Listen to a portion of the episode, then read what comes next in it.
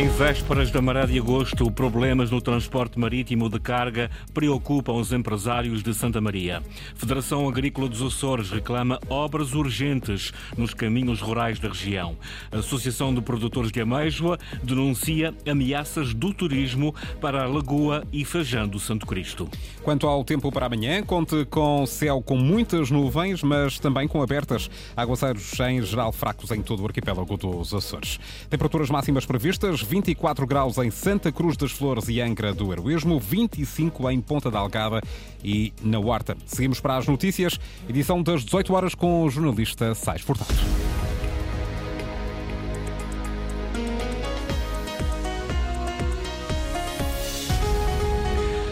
Um dia do arranque do Festival Maré de Agosto e do pico de afluência à Ilha de Santa Maria, problemas do transporte marítimo de carga preocupam os empresários. O representante dos empresários reclama obrigações de serviço público.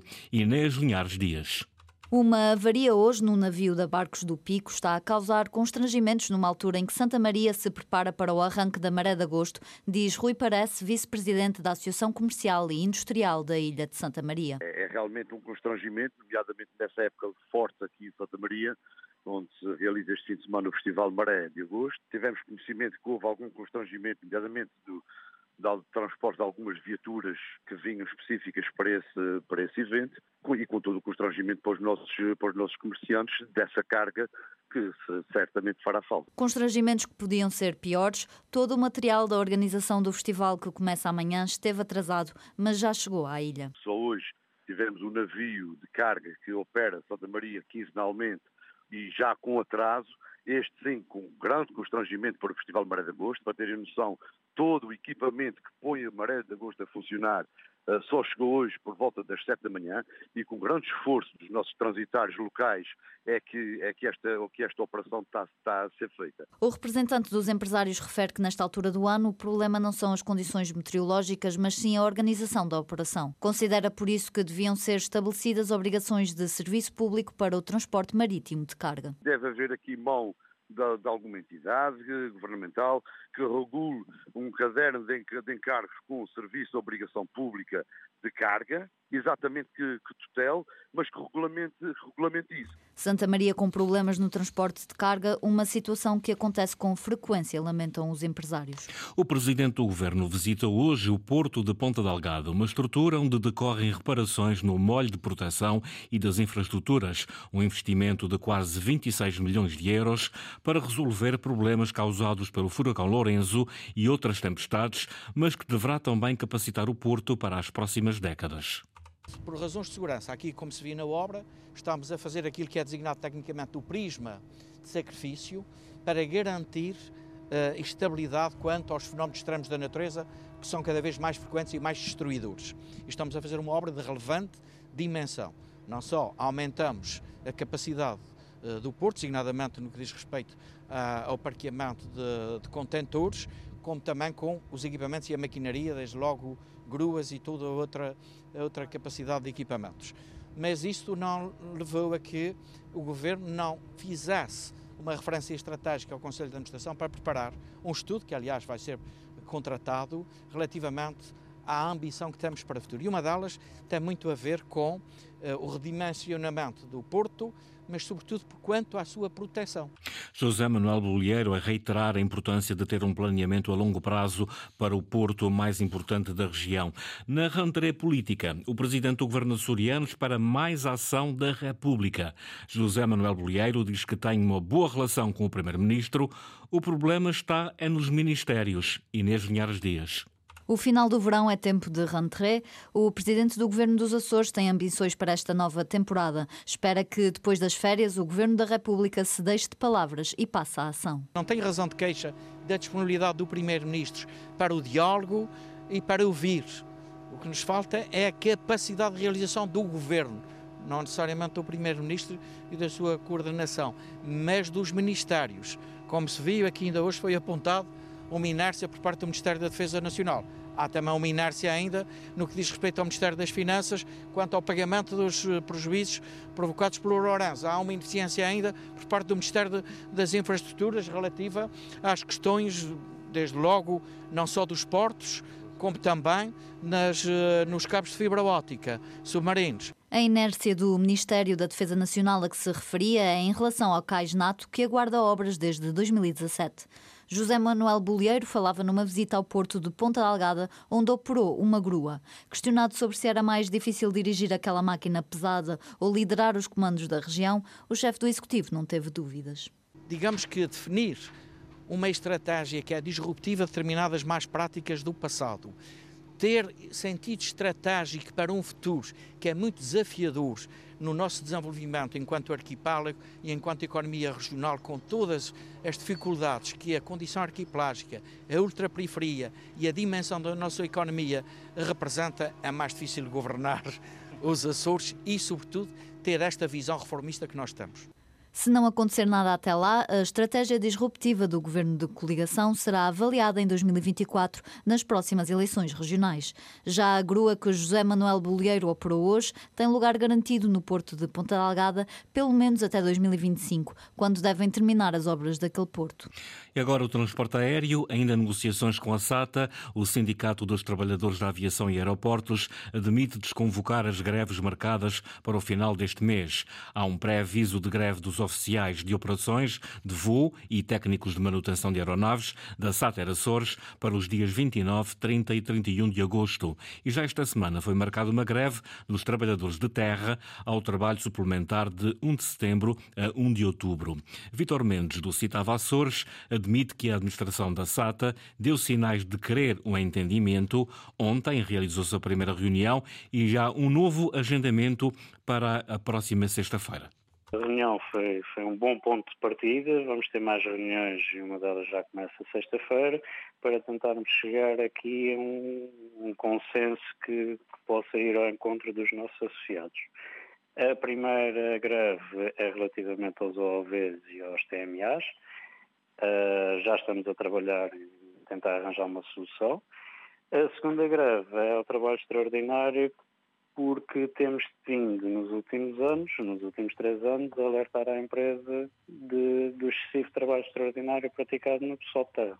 Negociações bem encaminhadas entre o CITAVA e a administração da SATA para chegar a um entendimento. Há dois pré-avisos de greve. O primeiro dos oficiais de operações e, de voo e técnicos de manutenção para as aeronaves da SATA Açores para os dias 29, 30 e 31 de agosto, por impossibilidade de acordo com a empresa sobre a carreira. O segundo, greve ao trabalho suplementar durante todo o mês de setembro dos trabalhadores de terra do Grupo SATA, afetos ao sindicato Citavo, que pode abranger mais de 400 trabalhadores.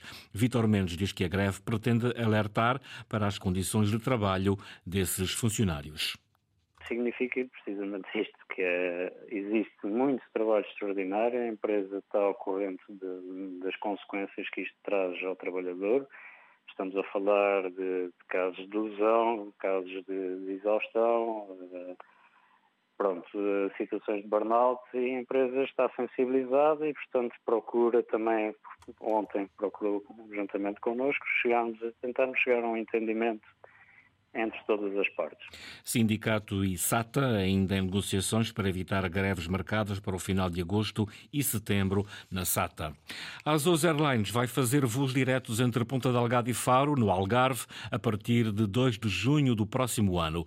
Aos voos aplica-se a tarifa de residente. A operação foi hoje anunciada pela transportadora aérea açoriana. Linda Luz. A partir de 2 de junho de 2024, o Algarve vai ficar mais perto dos Açores. A Azores Airlines passa operar entre Ponta Delgada e Faro. Com esta nova rota, junta-se a Lisboa e ao Porto, mais um destino para onde os açorianos podem viajar com tarifa de residente, ou seja, tem o custo máximo de 134 euros. São dois voos por semana, quarta-feira e domingo, com a duração de 2 horas e 25 minutos. O equipamento já está definido, o horário também. O Airbus A320, com capacidade para 168 passageiros, parte de Ponta Delgada às 9 da manhã e de Faro ao meio-dia e 20 2025. Segundo comunicado enviado pela companhia aérea, sendo o Algarve uma zona turística, o objetivo é fazer desta rota uma porta de entrada de viajantes na região, mas também ser ponte entre a América do Norte e os vários destinos nacionais e europeus para onde a Azores Airlines opera.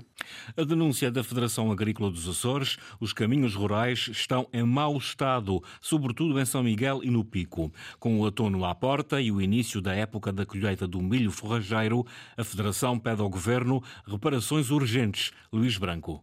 Há ilhas, São Miguel e Pico, onde os caminhos rurais em Cascalho e Bagacina estão piores que noutras, mas segundo a Federação Agrícola dos Açores, o mau estado geral destas vias de trabalho de acesso às pastagens é uma constante. É muito importante que a Secretaria Regional da Agricultura neste momento faça e reponha rapidamente esses pisos, porque alguns estão quase intransitáveis, outros estão em lamentável situação e para o exercício das funções dos agricultores com a dignidade e com a qualidade que lhe é exigido em termos dos seus produtos, obviamente que também compete aqui à Secretaria rapidamente agilizar todos os meios que tem ao seu dispor, precisamente para que reponha o piso destes mesmos caminhos que estão, alguns deles, eh, em lamentável estado, que estão identificados. Jorge Rita, da Federação Agrícola dos Açores. A época alta para a utilização destes caminhos rurais aproxima-se e o seu estado é visto com preocupação. Nós estamos a aproximar de uma situação que é das colheitas dos milhos, e os caminhos, obviamente, para que as máquinas possam transitar, tratores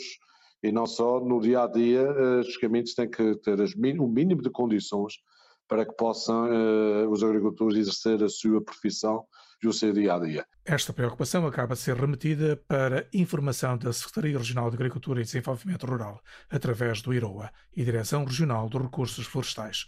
As chuvas torrenciais dos últimos dias em algumas ilhas dos Açores e a aproximação do outono são justificação para prontas reparações. O alerta é feito pelo presidente da Associação de Produtores de Ameijoa da Fajã do Santo Cristo, em São Jorge. Há ameaças reais à Fajã e à sua lagoa, trazidas pelo turismo. Ameaças numa zona que está classificada como reserva natural desde 1984 para salvaguardar a população de amêijoas e manter o equilíbrio ecológico da área. Ana Azevedo. José Borges, presidente da Associação de Produtores de Ameijoa da Fajã do Santo Cristo, denunciou alguns problemas que ameaçam a famosa lagoa desta Fajã. A maior parte dessas casas agora é tudo turismo rural. E o excesso do turismo aqui dentro, como é muito, de futuro vamos ter problemas com as fossas céticas que temos de inverno, quando chove muito, elas transbordam. O que é verdade é que existe mesmo uma fossa em cima da, da lagoa, de uma casa de Baranei, que era uma casa de barco, onde foi adaptada para a casa de Baranei. E onde esse sujeito também tem uma máquina de lavar roupa e lava roupa mesmo em cima da lagoa, a esgotar aqueles uh, produtos químicos para a lagoa. José Borges explicou algumas consequências que surgem destes problemas. Já estão a traz muita consequência. Porquê? Chega-se sempre ao mês de agosto, as águas começam a aquecer. Não é?